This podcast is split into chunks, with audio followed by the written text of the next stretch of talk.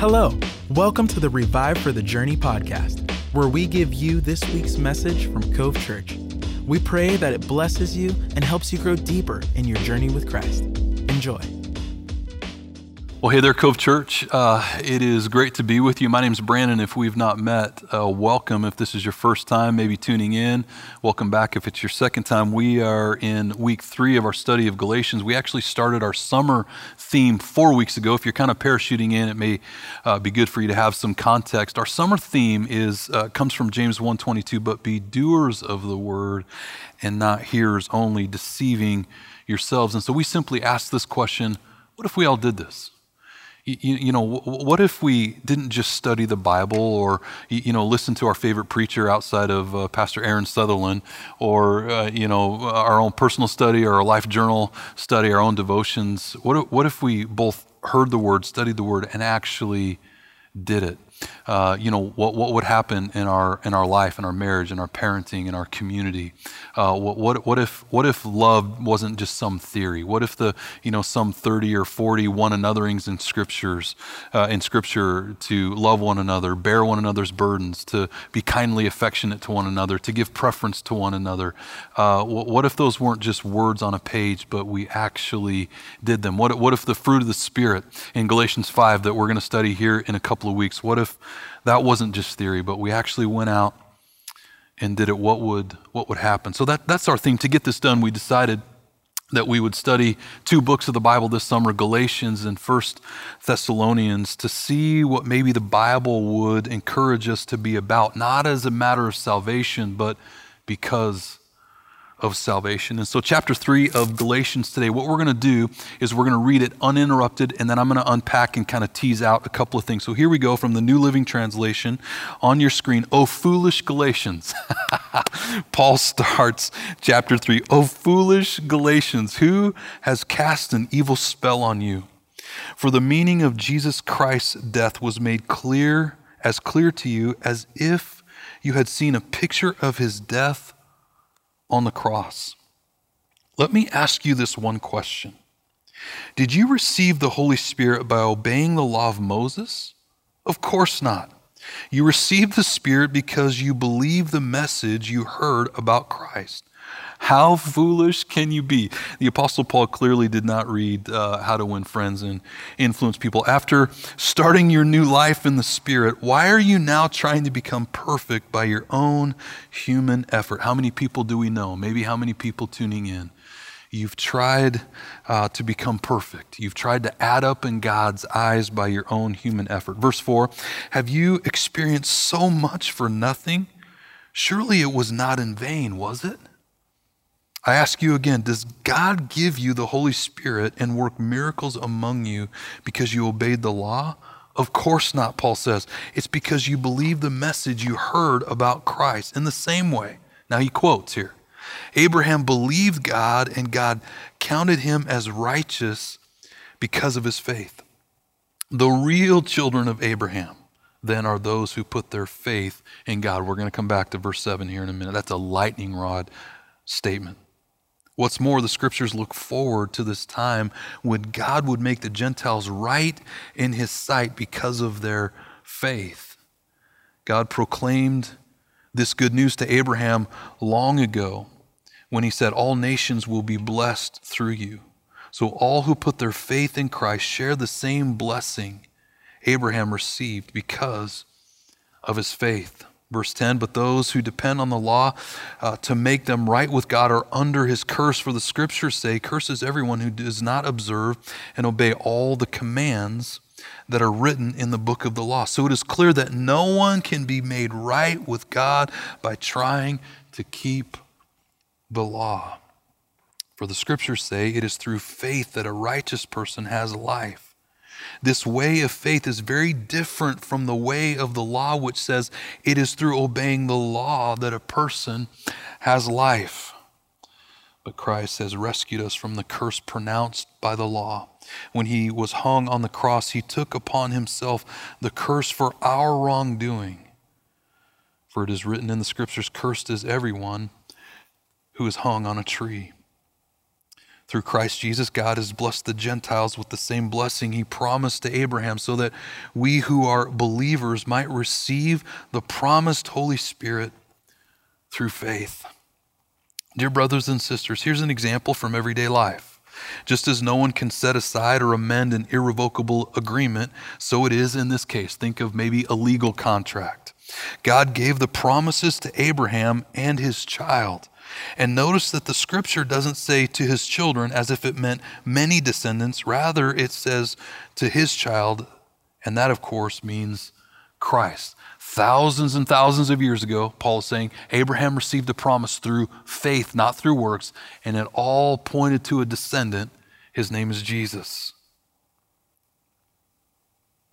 This is what I'm trying to say. The agreement God made with Abraham could not be canceled 430 years later when God gave the law to Moses.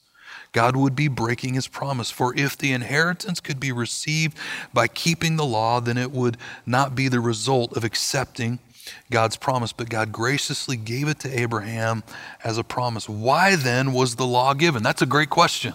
If we already had the promise, why would you insert 430 years later the law? He anticipates this question from them and he answers it. It was given alongside. Remember that, that phrase, that word alongside. It was given alongside the promise to show people their sins. But the law was designed to last only until the coming of the child who was promised. That is, again, that is Jesus. God gave his law through angels to Moses, who was the mediator between God and people. Now, a mediator is helpful if more than one party must reach an agreement. But God, who is one, did not use a mediator when he gave his promise to Abraham. Is there a conflict then between God's law and God's promises? He anticipates another question. Absolutely not. If the law could give us new life, we could be made right with God by obeying it, by obeying it. But the scriptures declare that we are all prisoners of sin. That he would might you know he might be have in mind Romans you know three twenty three that he would write later. Uh, for, for, for all have sinned and fallen short of the glory of God. He says here that we are all prisoners of sin. So we receive God's promise of freedom only by believing in Jesus Christ. Verse 23 Before the way of faith in Christ was made available to us, we were placed under guard by the law. We were kept in protective custody, so to speak, until the way of faith was revealed. Let me put it another way. The law was the guardian, our guardian, until Christ came. It protected us until we could be made right with God through faith. And now that the way of faith has come, we no longer need the law as our guardian. Verse 26 For you are all children of God through faith in Christ Jesus, and all who have been united with Christ in baptism have put on Christ, like putting on new clothes. There is no longer Jew or Gentile, slave or free, male and female, for you are all one in Christ Jesus. And now that you belong to Christ, you are the true, uh, true children of Abraham. You are his heirs, and God's promise to Abraham belongs to you. So, a quick uh, recap of kind of where we've journeyed in Galatians, especially for those, maybe this is your first Sunday, you're kind of parachuting in to our series. Uh, Galatians was written very early on. Maybe uh, the Apostle Paul's first letter was written by Paul, uh, who certainly was a character in biblical history. And he wrote it to not just a person or one church, but to a group of churches in what would be modern day Turkey, kind of south central uh, Asia a, a, region known then as the region of Galatia. And he, he, he writes it largely for two reasons. Number one, to refute the Judaizers. And that, that phrase means um, of the Jews. And so these Judaizers were coming in and trying to make kind of Jewish converts out of these Gentiles. You, you, you need to become of the Jews. You need to become like the Jews, especially in this arena of circumcision. And then the second reason that he wrote it is to clearly define what we would call justification by faith or the doctrine of justification. And friends, listen, if we do not get the gospel right, two very important things at least do not happen. Number one, sinners aren't saved and God is not glorified. And so these Judaizers, they're attacking the Apostle Paul personally. And because of that, not, not just his doctrine or his theology, but they're attacking his apostleship uh, they're attacking him personally, it becomes personal and passionate. And uh, explosively polemical and argumentative for the Apostle Paul. And so I, I, I think I could make the case that if Paul had not won this argument, if you will, boy, we, who knows what kind of gospel we would have today. The rhythm of Galatians, really, if we were to put it in maybe three sections, Galatians uh, 1 and 2 would be the personal, and then Galatians 3 and 4 would be the doctrinal or the theological, and then Galatians 5 and 6 we would probably label as, as the practical, kind of a, uh, a common sequence and a way of thinking for the Apostle Paul. We mentioned in week one that our big idea is Jesus plus zero equals the true gospel. Uh, I mentioned uh, in, in subsequent weeks that it's Jesus plus nothing equals everything in our life. So we dive in this week and next into chapters three and four, the doctrinal. And as we dive in, there are two important things that I want us to understand about the Apostle Paul's argument that we just read from Galatians 3. In fact, if I were uh, teaching a class on Galatians and you are all Bible college students, uh, I would make sure that this is on your pop quiz. I would put it on your midterm. This would be on your final exam as well. Uh, number one, Paul argues from the law to refute the law. Very important. Number two, he argues from historical sequence and opposing principles. Again, a historical sequence that would be like um, Abraham comes first, and then Moses, and then Jesus. What is the sequence? And then number two, opposing principles. So uh, the promise, the opposing principle would be the law. We'll come back to that in just a second. So, section one, this idea, the doctrine of justification by faith. You'll remember I talked about Luther in uh, week one uh, Luther loved Galatians, and he said this about this idea of justification by faith. You know, as he's thinking, he, he actually is quoted as saying, We need to somehow, w- with, with regard to Christ followers today, figure out a way to beat it into their heads continually. in other words, we're made right with God. We're justified in God's eyes, not through works, not through uh, anything but the idea of trusting in Jesus, trusting in God. Um, on your screen is a picture of um, what is known as the Sancta Scala, the, the, the steps that um, is believed to be the steps that Jesus ascended when he was on trial. And it's become in church history a bit of a pilgrimage where people will you know they're crawl up these steps on their hands and knees and they're praying. And and part of luther's testimony is he was actually ascending the sancta scala. When he heard the spirit of god say martin it's not of works it's of grace. And this launched us into, uh, this was kind of the basis for the Protestant Reformation, which I think turned about 503 years old this last October 31st. And so Paul's argument of justification by faith actually begins in the previous chapter, chapter 2, that uh, Pastor Dwayne walked us through last week. If we look at verse 16, the Apostle Paul kind of sets things up to launch us into chapter 3. He sets us up this way by way of review. Yet we know that a person is not, count the number of times he uses the word justified. Yet we know that a person is not justified by works of the law, but through faith also highlight the word faith. Faith in Jesus Christ. So we also have believed in Christ Jesus in order to be justified by faith in Christ and not by works of the law. Because by the works of the law, no one will be justified. It's almost, Cove Church, it's almost if the, as if the Apostle Paul hits like this passionate writer's block. He almost this circular argument where he says the same thing three different ways, essentially that we're not justified in God's eyes by any way other than through faith in Jesus. So what I want to do is I want to define this word um, justification and this word faith. I think that would be good to do since it's essentially Paul's entire argument through the book of Galatians. Justification, it means to vindicate. It means to declare righteous. How about this? It's to put someone in proper relationship with another. And isn't that what we're after? Right? Isn't that what your friend is asking you who doesn't maybe know, they don't know Jesus, but they have some spiritual questions? But the bottom line question is how am I made, put in proper relationship with God. And then this word faith.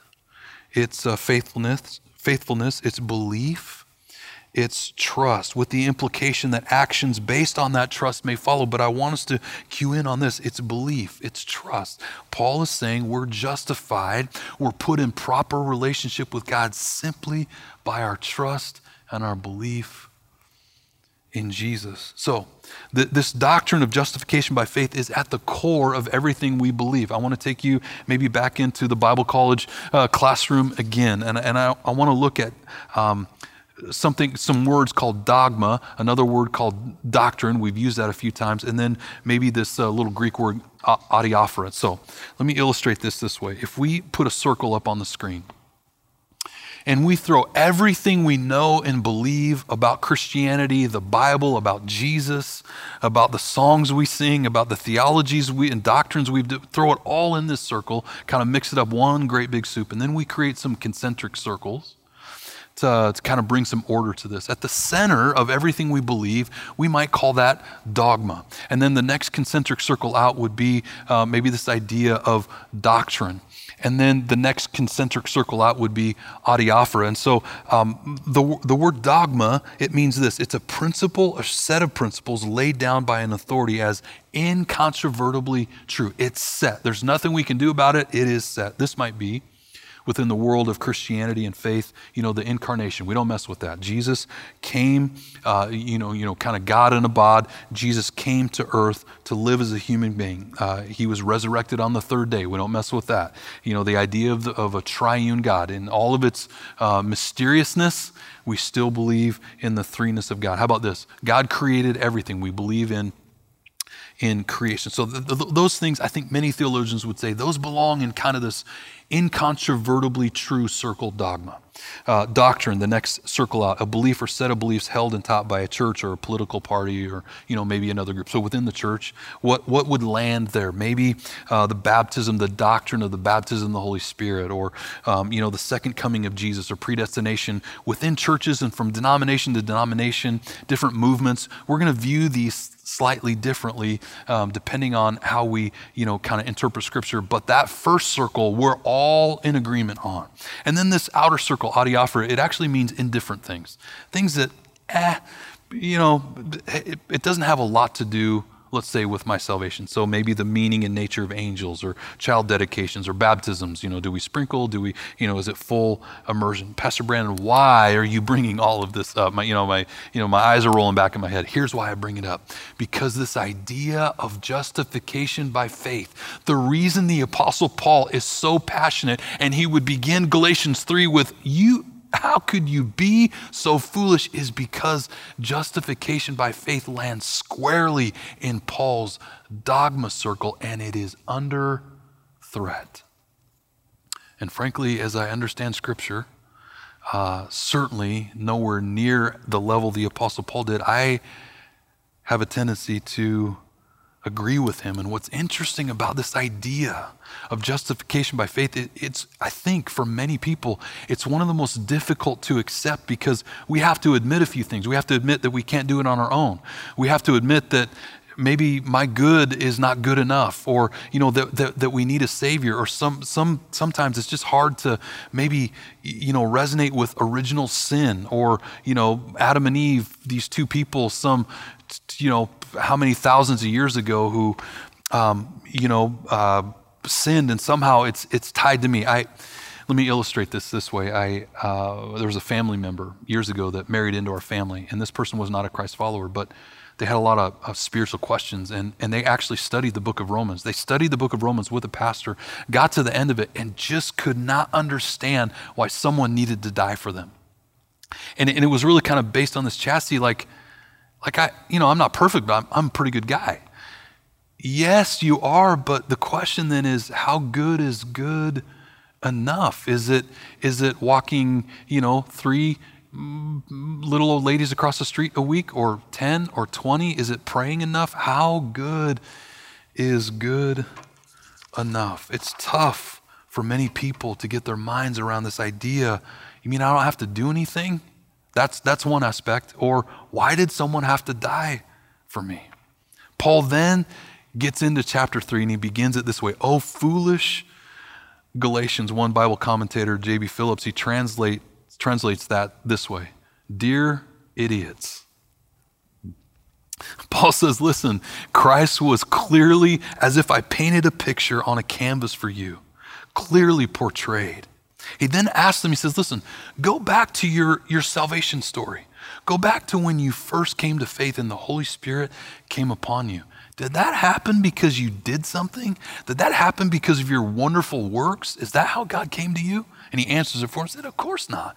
You know it was through faith. How, how could you be so foolish to believe otherwise? And then he quotes, remember I said he was quoting, goes back to Abraham. He quotes Genesis 15, 6, that, that Abraham simply believed in God. God showed up to him directly, gave him a promise of this descendant who would be, who would be a savior of the world. And the Bible says that Abraham received that, but he just, he simply believed God, and it was accounted to him as righteousness. Look at verse 7. He says, The real children of Abraham.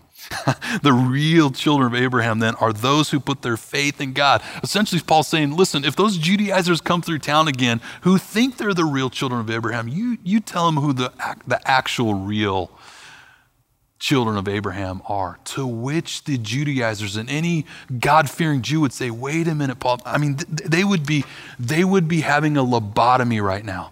There, there is no way that they would easily get their minds around. You're telling me, Paul, that thousands and thousands of years of my lineage and history and everything, the theology and the doctrine I've been taught and the festivals that I've celebrated with my family and the dietary laws and circumcision, you're pulling the rug out from all of that? You're saying I'm not a true child of Abraham? Are you kidding me?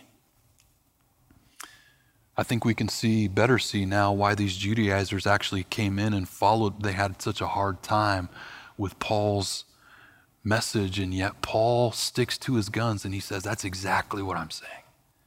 It isn't all of those things that, that set you in right relationship with God. It's through faith and faith alone in who? In Jesus. And then verse 8, he says this what's more? He goes on. The scriptures look forward to this time when God would make the Gentiles right in his sight because of their, not their works, because of their faith.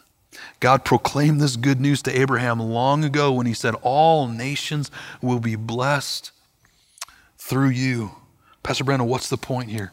I think Paul is saying salvation through faith was the plan all along.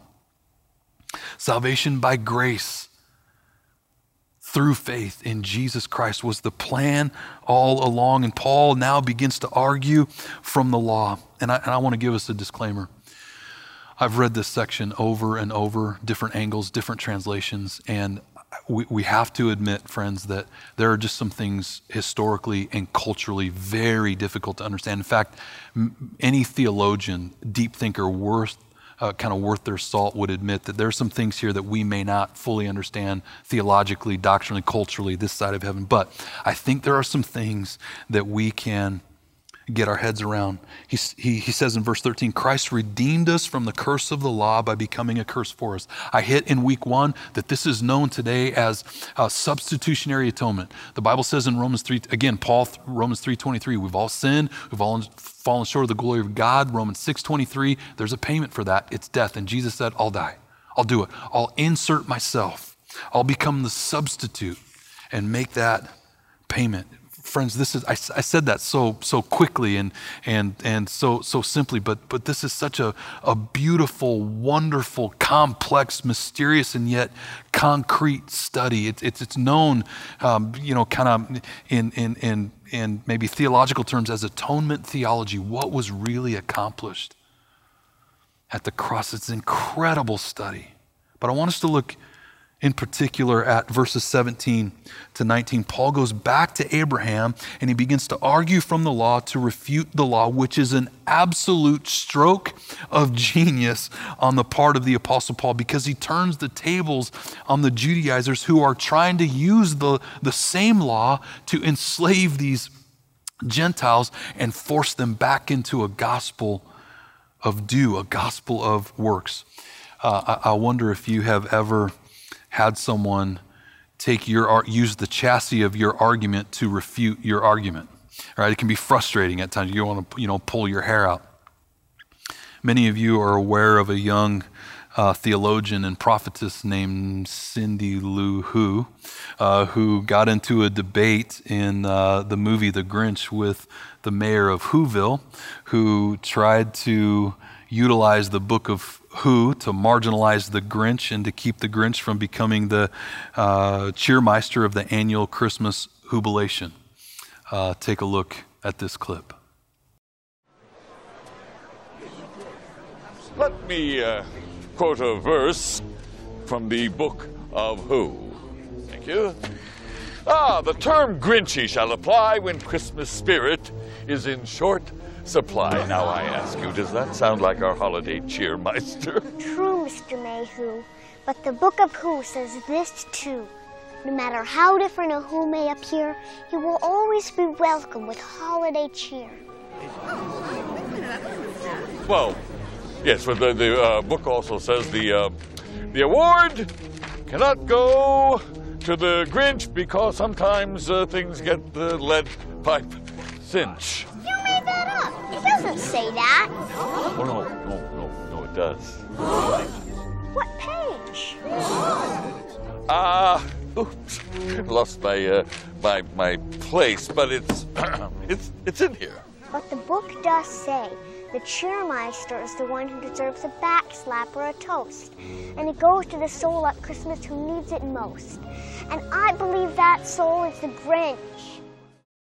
A brilliant move on the part of our young theologian to argue from the book of who to refute the book of who. And so these Judaizers, in the same way the Apostle Paul uh, comes along, these Judaizers, like the mayor of Whoville, uh, wants to use the law. They want to go to the law to set up their argument. And so Paul actually, they play right into Paul's hands. Paul's an expert in the law, so he plays along.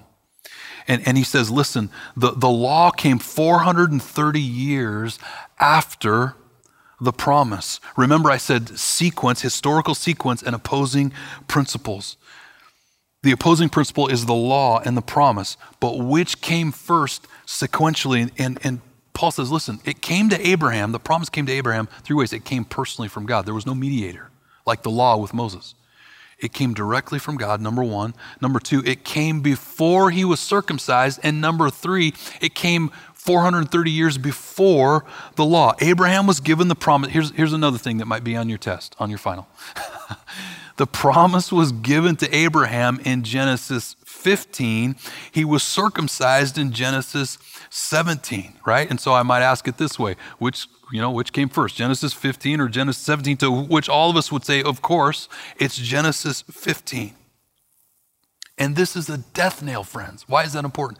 This is a death nail to the Judaizers, this argument. The teachers who want everyone to be circumcised first so that they can receive the promise of salvation in Christ. Paul says, Abraham wasn't even circumcised when he received the promise of Jesus and his salvation. And not only that, but it came hundreds and hundreds of years prior to the law. And then Paul anticipates, as we mentioned, a couple of questions. You know, what, what purpose then does the law? If we have the promise, why do we need the law? And so when the law sequentially in the historical timeline caught up with the law, what now? Now that we have the law, maybe we can get rid of the promise. And Paul says, no, it's a legally binding contract because God made the promise and so it stays. It comes alongside both until we get to the cross.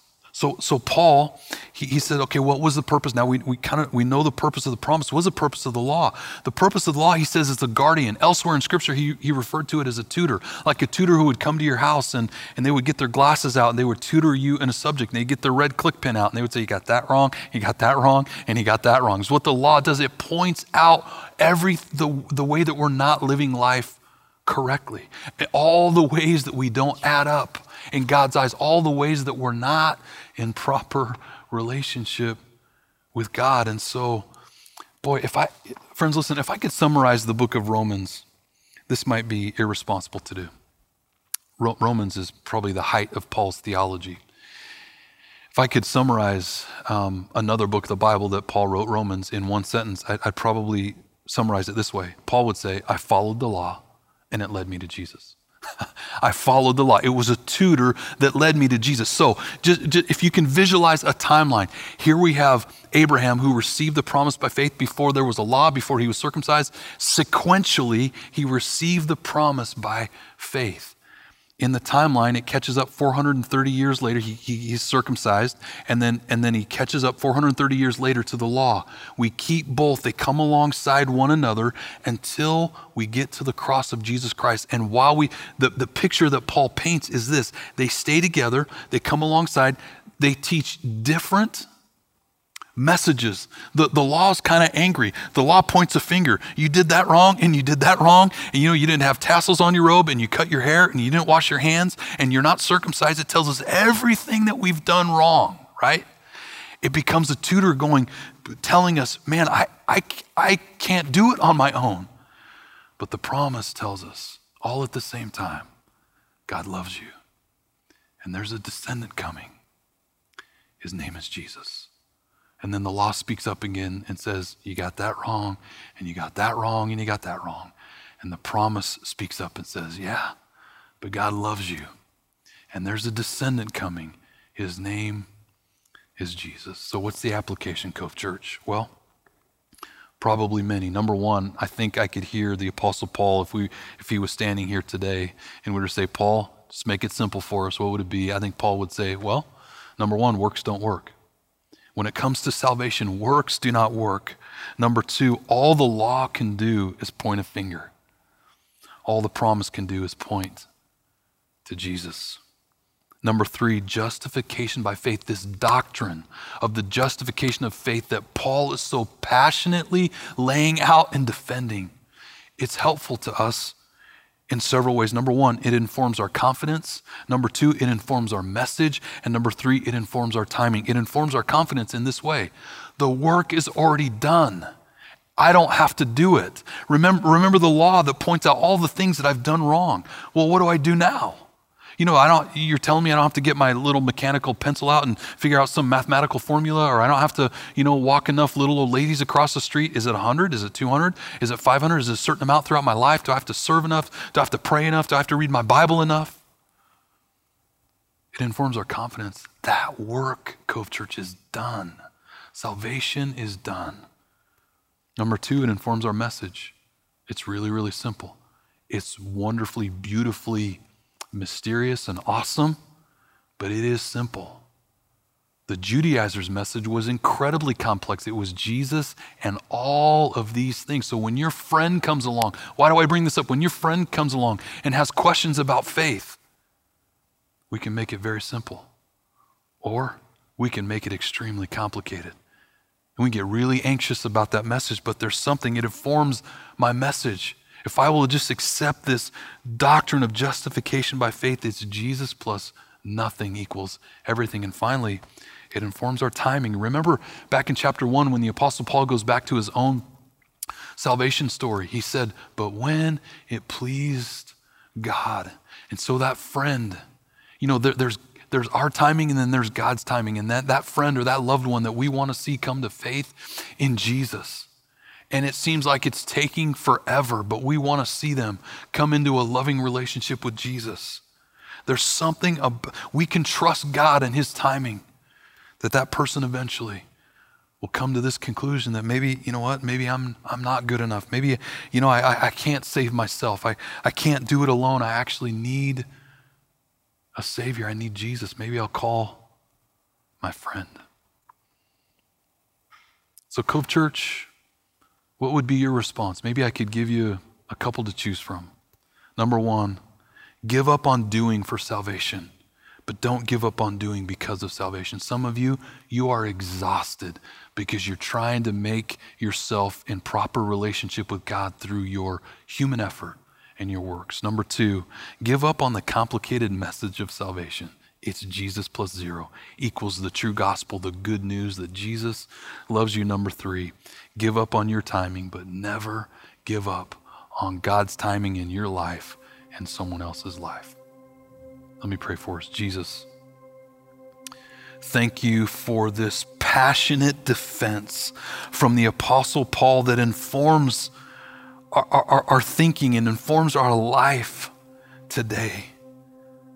Lord, thank you for the pressure relief valve that this hits, that this is a gospel of done. It's through faith and belief in you. It's, it's, it's not what I can do or how I can add up. It's because of you. and your work that's done. God, we give up on trying to do, but we don't give up on doing because of salvation. In fact, it's, it's your kindness and it's your forgiveness and it's the beauty and majesty of salvation that would cause us to say, Jesus, whatever you want me to do, wherever you want me to go. Lord, we commit as a church to uncomplicate the message of your love. And finally, Lord, we trust your timing. We don't give up on your timing in our life. Some of us may be hanging by a thread. We don't give up on your timing. And we don't give up on our loved ones that we want to see come to faith in you. In Jesus' mighty name. And friends, I, I just have this sense that maybe some of you may be tuning in for the first time. And, and, and you would say, you know, Brandon, I'm, I'm actually, I'm actually one that you talked about. I, I, have not crossed the line of faith, but I, I just, I, I, didn't realize that it was nothing that I had to do. I, I thought I had to do to add up to God. I thought there was something specific that I had to do. But if you're telling me it's simply a matter of belief and trust in God, I'm all about that. Um, would you pray for me? Yes. In fact, I'm going to lead you in a prayer. It's a simple prayer of conf- a confession of faith, if you will. The very thing that the Apostle Paul talked about here in Galatians and that he would talk about in Romans 10 9 and 10. And so, maybe just so you can hear the sound of your own voice, I want you to pray pray this prayer. And and while you're at it maybe down in the lower right hand part of your screen there's a i think a little button that says you know i, w- I want to raise my hand. I want to acknowledge that uh, i want to cross the line of faith and that i believe in Jesus today would you would you click that button? So we we have a, a team of pastors standing by who would love to just engage with you pray with you if you would like. Let's pray together. Jesus i need you. I can't do it on my own though i've tried. I accept your gift of salvation, this promise that you gave to Abraham thousands of years ago. I receive it today by faith. Forgive me of my sin. Thank you for your goodness. Show me how to follow you all the days of my life. In Jesus' mighty name, amen. Bless you, Cove Church. Thanks for joining us. We hope you enjoyed this week's message. To stay connected with all things Cove Church, visit our website, covechurchpnw.com, or on all social media platforms at Cove Church PNW. We'll see you next time.